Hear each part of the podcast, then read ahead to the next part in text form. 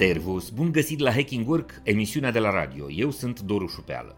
Punem aici informații valoroase și idei serioase pentru oamenii harnici, ca să mergem cu toții la serviciu, nu la scârbiciu.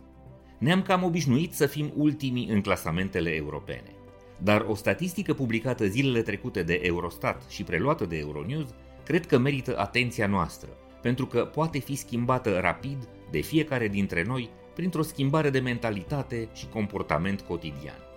Suntem ultimii în Europa și la procentul angajaților care lipsesc de la serviciu din motive medicale. Doar 2,5% din numărul total al angajaților români au avut zile de concediu medical în 2022. Imediat lângă noi, la coada clasamentului, sunt ca de obicei bulgarii, cu 2,9%.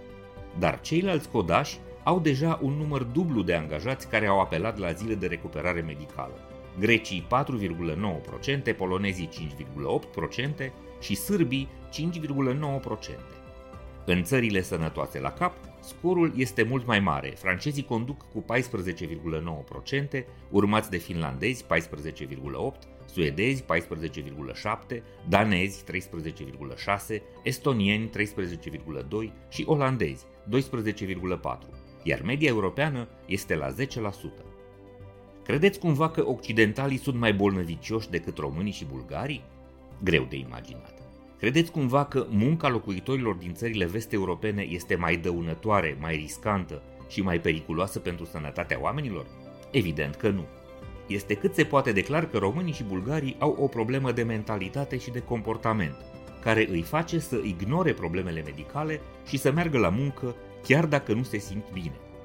Acest comportament se numește prezenteism. Simți că ai probleme de sănătate, dar îți impui să le duci pe picioare și mergi la muncă, chiar dacă știi foarte bine că nu vei da randament și că problemele astăzi minore s-ar putea agrava. Iar dacă vorbim de boli contagioase, ei putea afecta și pe colegi. Româncele sunt ceva mai conștiente de nevoia de a-și îngriji sănătatea și apelează mult mai des la zile de concediu medical decât bărbații poate și fiindcă zilele de concediu medical sunt dedicate mai ales îngrijirii copiilor. Cu toate astea, și în cazul româncelor, procentul absențelor de la muncă pe motive medicale este foarte, foarte mic raportat la restul Europei. De ce se întâmplă asta oare? Dacă ne uităm la compensațiile materiale oferite de stat pentru zilele de concediu medical, ele nu sunt mai mici decât în alte țări. Deci ideea că românii duc boala pe picioare doar pentru a nu pierde câteva procente din salariu nu cred că este o explicație acoperitoare.